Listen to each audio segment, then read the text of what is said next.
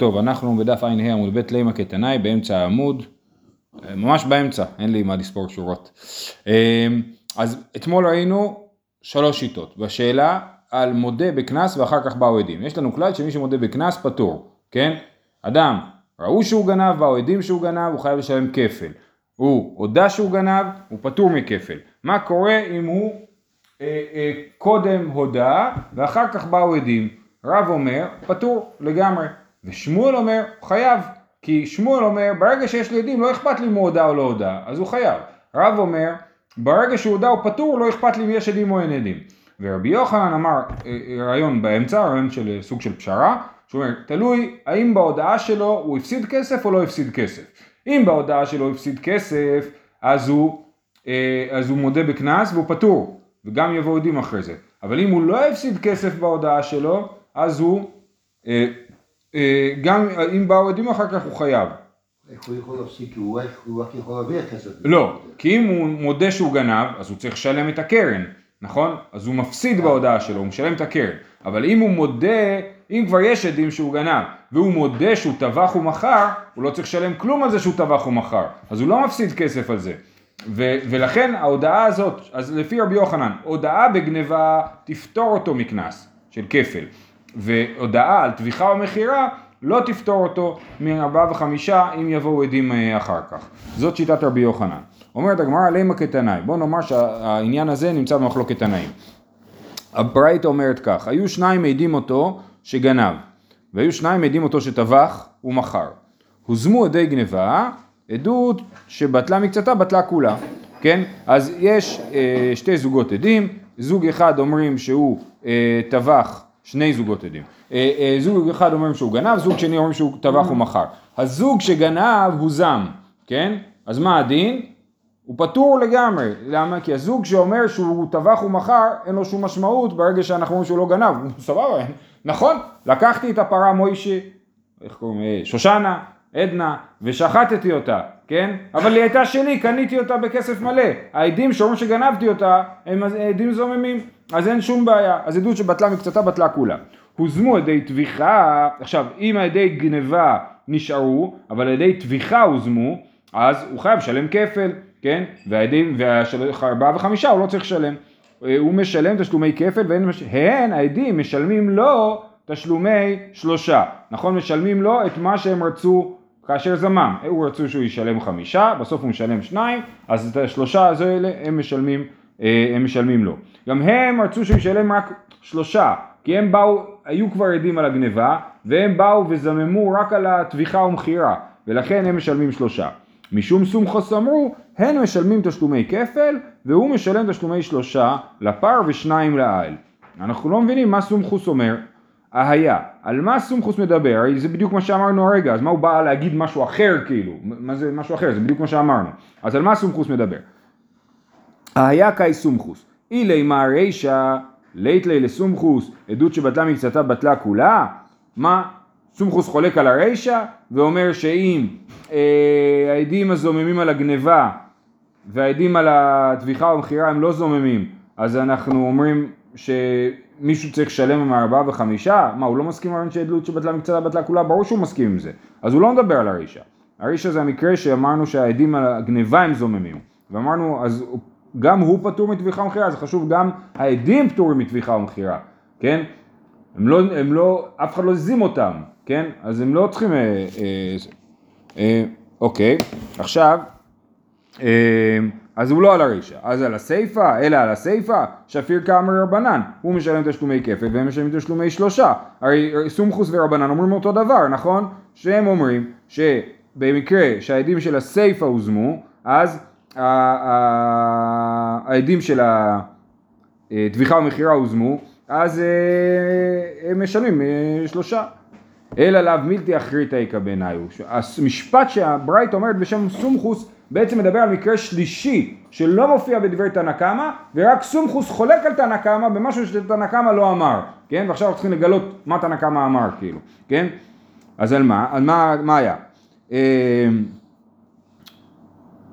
אלא לאו, מילתא אחריתא איכא בנאי, כגון דעתו ביתרי, אמר לי גנבת, אמר לו אין גנבתי וטבחתי ומכרתי. זאת אומרת, הם באים שני עדים ואומרים אתה גנב. אז הוא אומר נכון, הוא מודה, אבל אחרי שבאו העדים, כן? אבל זה יותר מורכב מזה, הוא לא רק מודה בגניבה, הוא מודה גם בטביחה ומכירה, ואז הוא ממשיך ואומר להם, מי הוא לא בפניכם גנבתי? נכון, גנבתי, אבל אתם לא הייתם שם, אני יודע שלא הייתם שם. והייתי סעדי והזמינו דלא באפי הוא גנב. כן? אז הוא מביא עדים שמזימים את העדים שהעידו עליו. שוב, היה אה, ראובן ושמעון העידו על לוי שהוא גנב, לוי אומר, נכון גנבתי, אבל לא רק שגנבתי, גם טבחתי ומכרתי, אבל אתם לא הייתם שם, והוא מביא שני עדים, אה, יהודה וזבולון, שמעידים על ראובן ושמעון שהם עדים זוממים, כן? והייתי בעל הבית, אז בעל הבית שגנבו לו, אז הוא צריך, הוא רוצה להביא עדים בכל זאת, הייתי בעל הבית צעדי ועשידו בי דגנב וטבח ומכר. אז הוא, מביאים עליו עדים, הבעל הבית מביא עוד שני עדים, יששכר ויוסף, שהם, או אפרים ומנשה, שהם העידו אה, שנכון שהוא גנב וטבח ומכר. עכשיו יש פה מקרה מאוד מורכב. מצד אחד היו עדים שאמרו שהוא גנב, מצד שני הוא הודה שהוא גנב, והעדים שאמרו שהוא גנב בעצם היו עדים זוממים, אז הם לא היו רלוונטיים. וחוץ מזה הוא הודה שהוא טבח ומכר לפני שבאו עדים ואז באו עדים. אז מה עושים בתוך המצב הזה? אה, אז, אז זה המקרה. ובהודעת טביחה כמפלגי, כן? אז המחלוקת בין רבנן לסומכוס, אז זה המקרה שהברייתא מדבר עליו. שוב, זה המקרה שלא כתוב בברייתא שהברייתא מדברת עליו, כן? אה, אה, ובהודעת טביחה כמפלגי. דרבנן סברי אף על גב דהודעת גניבה, דהודעה דגניבה, מחמת עדימו דקמודה ולכן היא לא הודעה שהעדים הראשונים באו וראובן ושמעון ואמרו שלוי גנב אז לוי הודה. אבל הוא אמר שראובן ושמעון עדים זוממים ועדיין ההודעה שלו היא לא נחשבת להודעה לפטור אותו מקנס כי הוא הודה בגלל שבאו עדים. ולכן ההודעה של הגניבה היא לא הודעה והוא חייב לשלם תשלומי כפל על הגניבה. על הטביחה ומכירה יש מחלוקת האם זה נחשב להודעה או לא נחשב להודעה שמה המחלוקת? בדיוק המחלוקת של רבי יוחנן ורב. רבי יוחנן אמר הודעה על טביחה ומכירה, שזו הודעה שאתה לא מפסיד עליה כלום, נכון? היא לא הודעה, ולכן אה, אם אדם הודה ואחר כך באו עדים על טביחה ומכירה, אז הוא צריך לשלם את הקנס. ורב אמר לא, מודה בקנס פטור לעולם, לא משנה אם הוא מפסיד על זה או לא מפסיד על זה. אז בזה כמפלגי, דרבנן סבר, אף על גב דהודאה גניבה מחמת עדים ודקמודה, ולכן היא לא הודאה, ולכן הוא חייב כפל, הודאה דטביחה, הודאה היא, ופטור. וסומכו סבר, כיוון דהודאה דגניבה מחמת עדים ודקמודה, הודאה דטביחה, לאו הודאה היא, כן? אז ההודאה של הטביחה היא גם כן לא הודאה.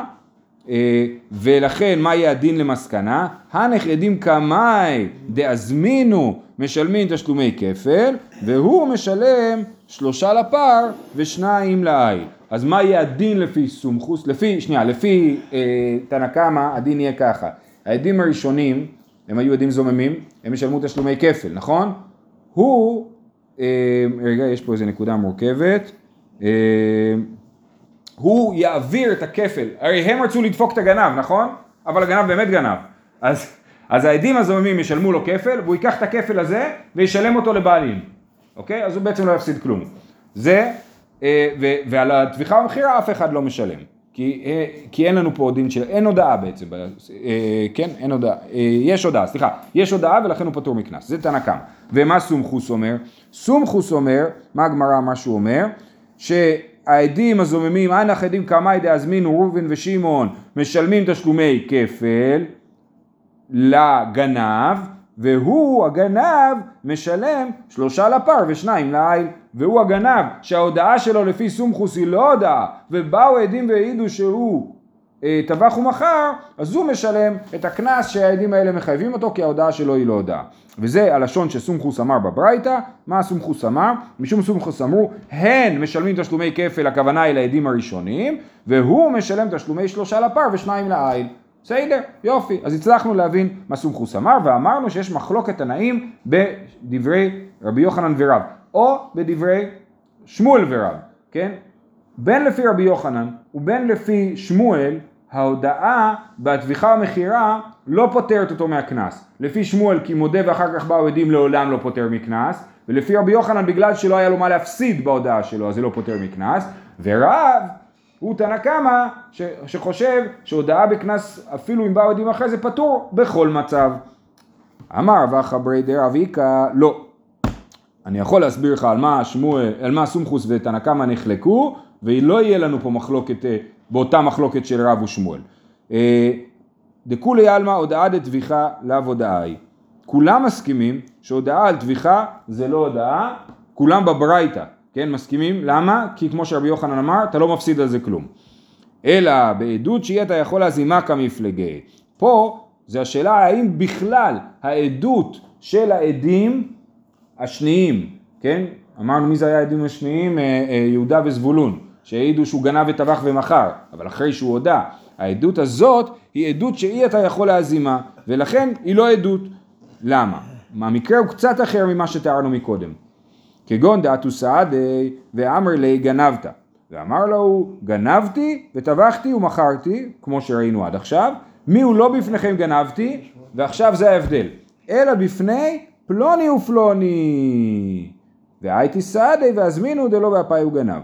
אז, אז הוא אומר, במקרה הראשון הוא אמר להם, אני גנבתי אבל אתם לא ראיתם אותי.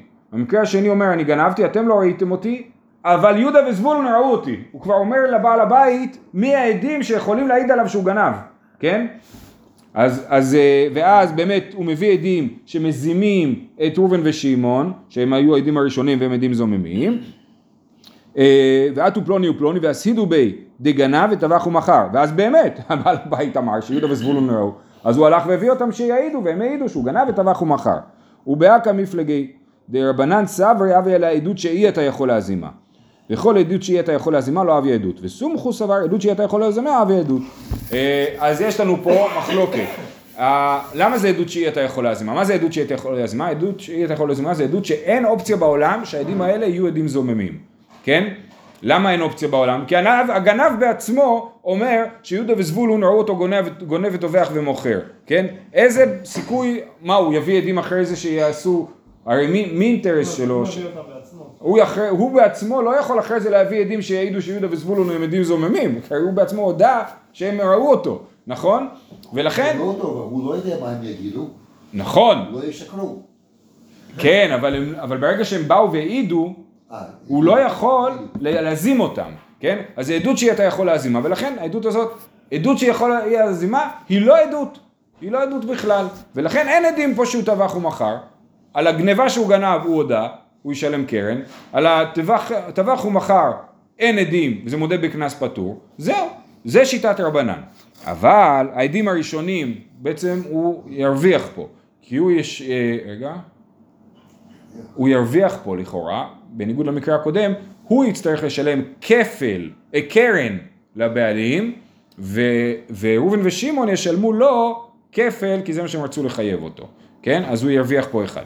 אה, אה, עכשיו, אז רבנן סבר אבי על העדות שהיא הייתה יכול להזימה, וכולי עדות שהיא הייתה יכול להזימה לא אבי עדות, וסומכו סבר עדות שהיא הייתה יכול להזימה אבי העדות, הוא חושב כן, למרות שאי אפשר להזים את זה, זה עדות, זה נחשב לעדות, זה מספיק טוב לנו, ולכן יש פה עדים שהוא גנב וטבח ומכר, והוא יצטרך לשלם, אה, קיצור, הם, הם ישלמו לו כפל, וכל מה שאמרנו מקודם. עכשיו, אומרת הגמרא, איך זה יכול להיות? והקיימא לן דעדות שהיא אתה יכול להזימה לא אבי עדות. איך סומכוס יכול להגיד שעדות שהיא אתה יכול להזימה היא, לא, היא כן עדות? אין דבר כזה. כולם חושבים שזה לא עדות, כן? אה, אבל זה מקרה מיוחד. הנה מילי, איכא דלא ידי באיזה יום באיזה שעה, דליקא לעדות כלל. אבל האחא סיוע הוא דקמסאי אלי. זאת אומרת, באמת רבנן חושבים שזה נקרא עדות שהייתי יכול להזימה והיא לא עדות. אבל סומכוס אומר, נכון, עדות שהיא אתה יכול להזימה היא לא עדות, אבל זה לא המקרה הקלאסי. המקרה הקלאסי של עדות שהיא אתה יכול להזימה, זה שהעדים לא נותנים לי יום מדויק ושעה מדויקת, כן? ולא מקום מדויק. איך מזימים עדים? אתם אומרים שהייתם בחיפה ביום ראשון בשתיים בצהריים? לא נכון, הייתם בתל אביב ביום ראשון בשתיים בצהריים. כן, ככה מזימים עדים, זאת הדרך היחידה להזים עדים. להגיד, אתם הייתם איתנו במקום אחר בזמן שאתם אומרים. אז אם אין זמן ומקום לעדות, היא לא עדות לדוגמה, שני עדים מעידים, אנחנו זוכרים שהיינו, כששניאור הלווה ליעקב אלפיים שקל, אומרים להם מתי? אה, לא זוכרים מתי, זה היה פעם, מזמן, כן? אז זה עדות שאתה יכול להזימה, זה עדות שאין לה תוקף, כן? אז זה... אבל פה זה עדות שאתה יכול להזימה מסיבה אחרת, כי פה אתה לא יכול להזים את זה, כי אתה אומר אין סיכוי שהוא יביא עדים מזימים, כי הוא יודע שהם ראו אותו העדים האלה, נכון? אז הוא לא יכול להזים אותם מסיבות אחרות, לא מהסיבה...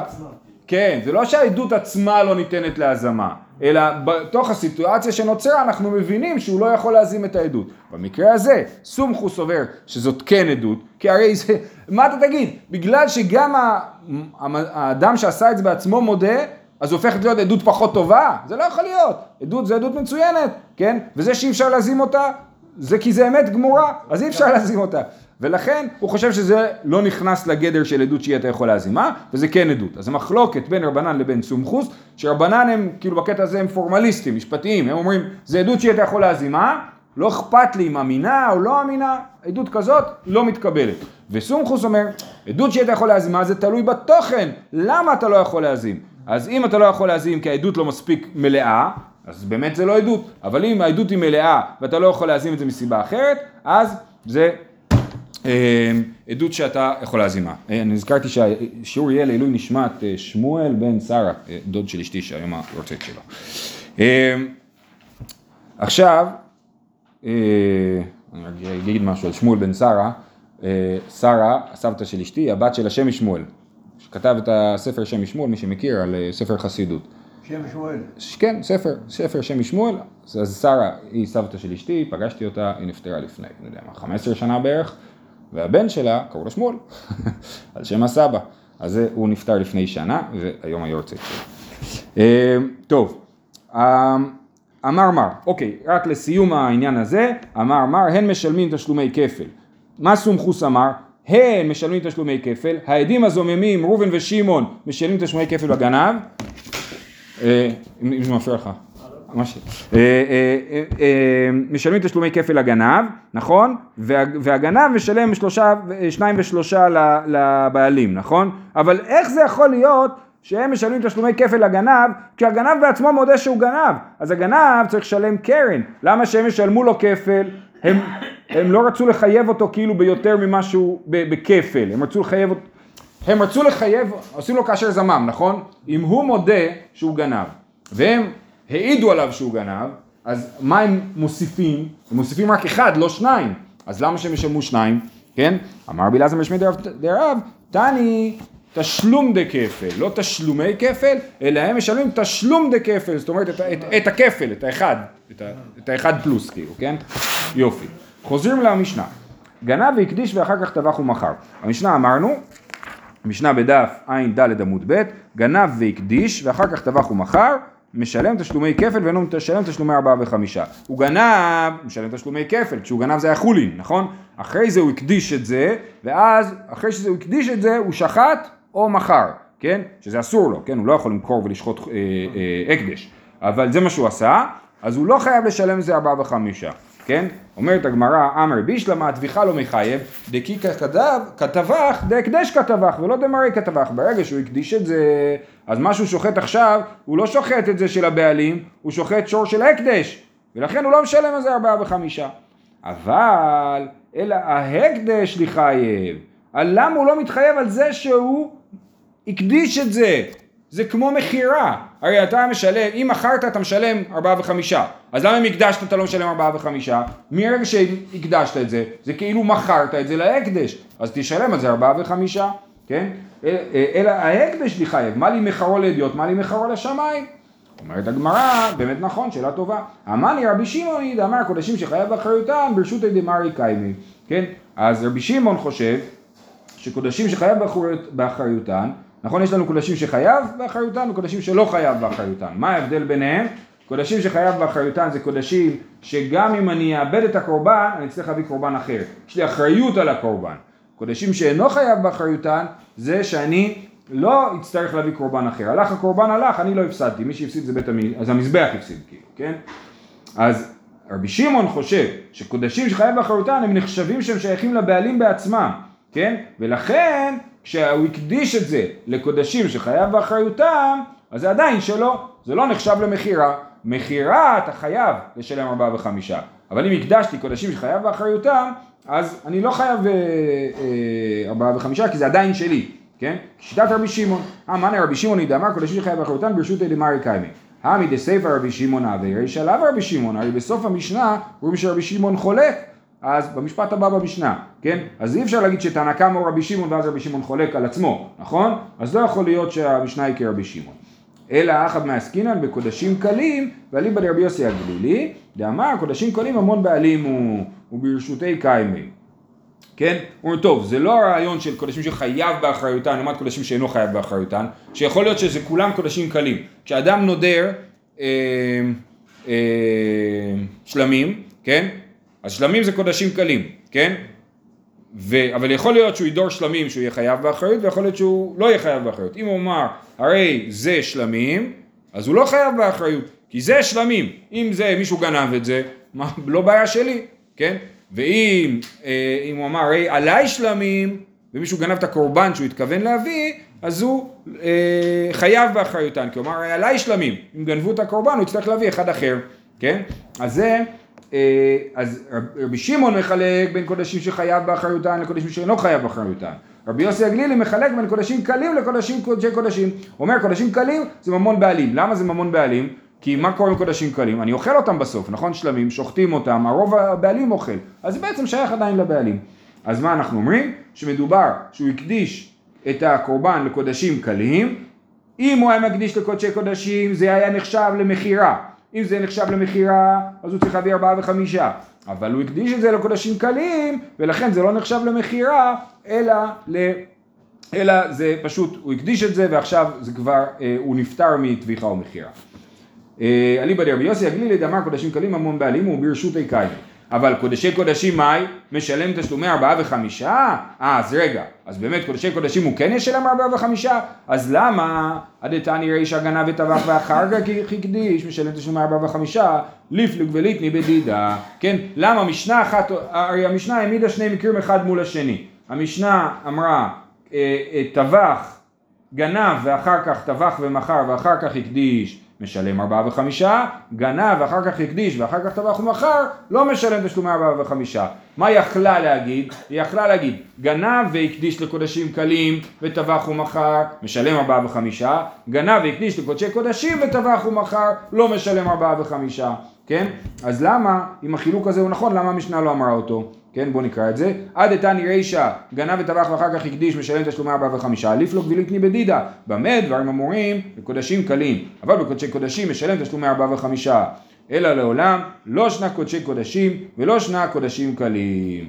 ודק... אוקיי, אז אנחנו לא כמו רבי יוסי הגלילי, אלא השיטה הרגילה, שאין הבדל בין קודשי קודשים לקודשים קלים, בכל אופן הם אה, נחשבים, זה כן נחשב למכירה, אז למה הוא לא צריך לשלם על המכירה הזאת? כי למרות שזה נחשב למכירה, עדיין כולם חושבים על זה בתור החפץ של פלוני, כן?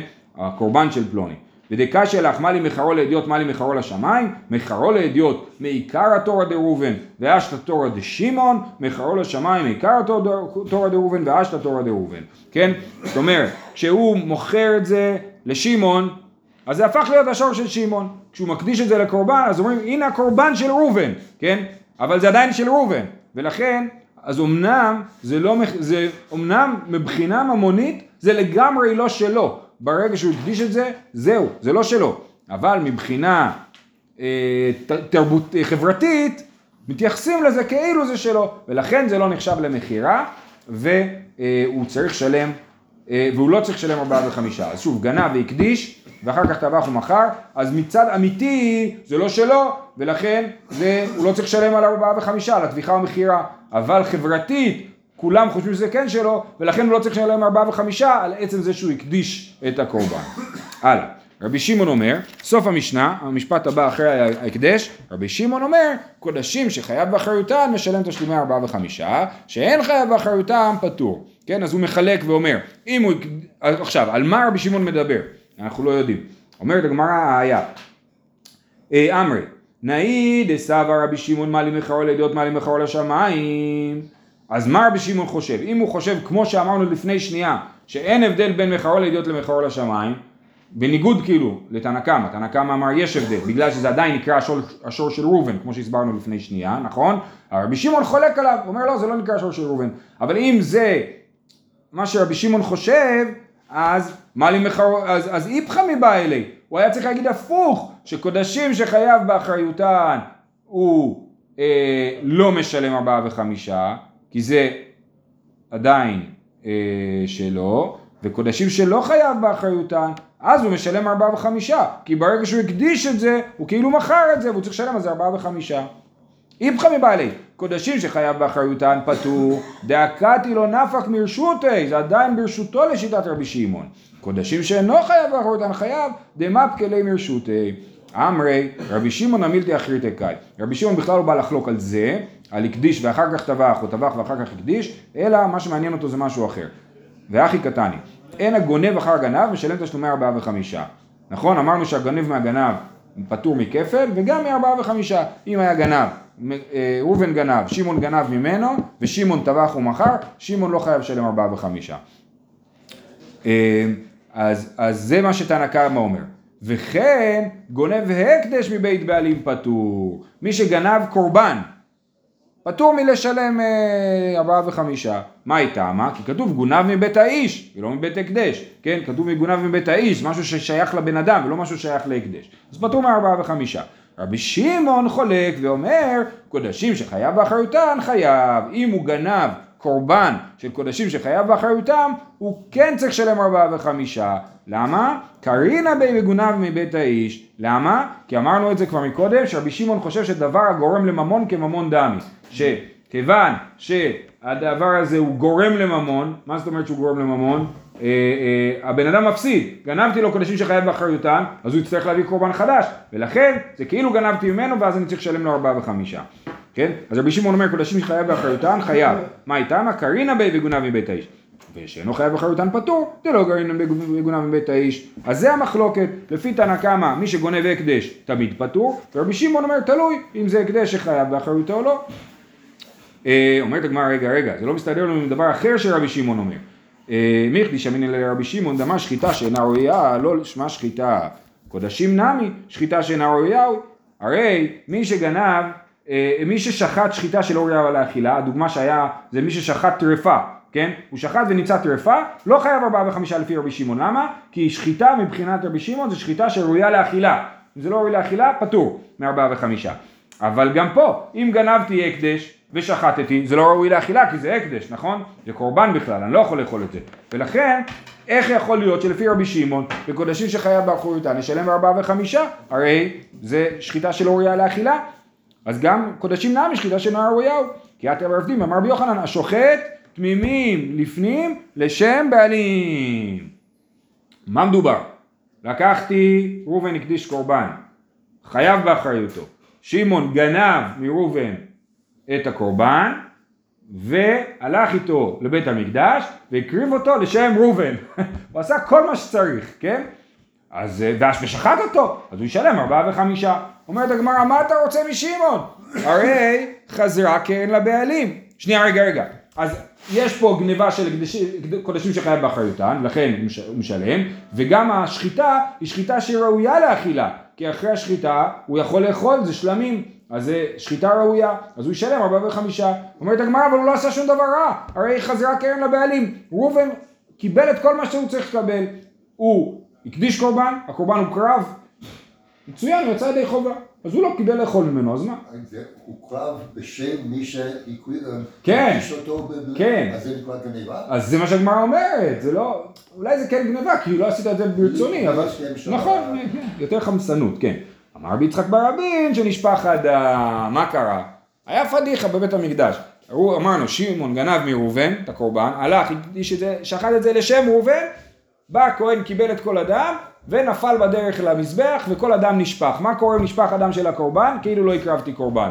אז ראובן נדפק, כן? עכשיו לא, זה לא שמעון דפק אותו, אבל מה שקרה פה בסופו של דבר זה היה שחיטה, טביחה ומכירה, ולא חזרה קרן לבעלים, כי עדיין הבעלים יהיה חייב להביא קורבן, ולכן הוא יצטרך אה, זה. עכשיו יש לנו פה עוד שני תירוצים ונראה לי שנעצור בזה. כי עתה רבין אמר, רבי יוחנן בשוחט פנימים בפנים שלא לשם בעלים, ויש לקיש אמר בשוחט בעלי מומין בחוץ. זאת אומרת, אה, רבי יוחנן אומר, אני עושה פה, יש פה שתי אוקימתות, יש פה שלוש אוקימתות, האוקימתה הראשונה הייתה שהוא שחט תמימים בפנים לשם בעלים, לשם ראובן, נכון? האוקימתה השנייה עכשיו היא שהוא שחט תמימים בפנים אבל לשם שמעון, שמעון גנב קורבן מראובן ואז הביא אותו בתור קורבן של עצמו, כן?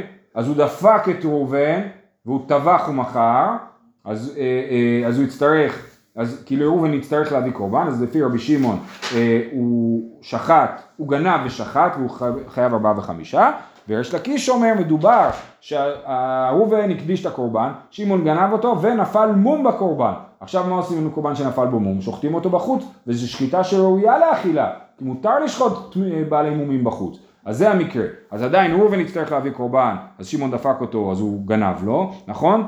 והשחיטה היא שחיטה כשרה, למה היא שחיטה כשרה? כי הוא נפל בו מום והוא שחט אותו בחוץ.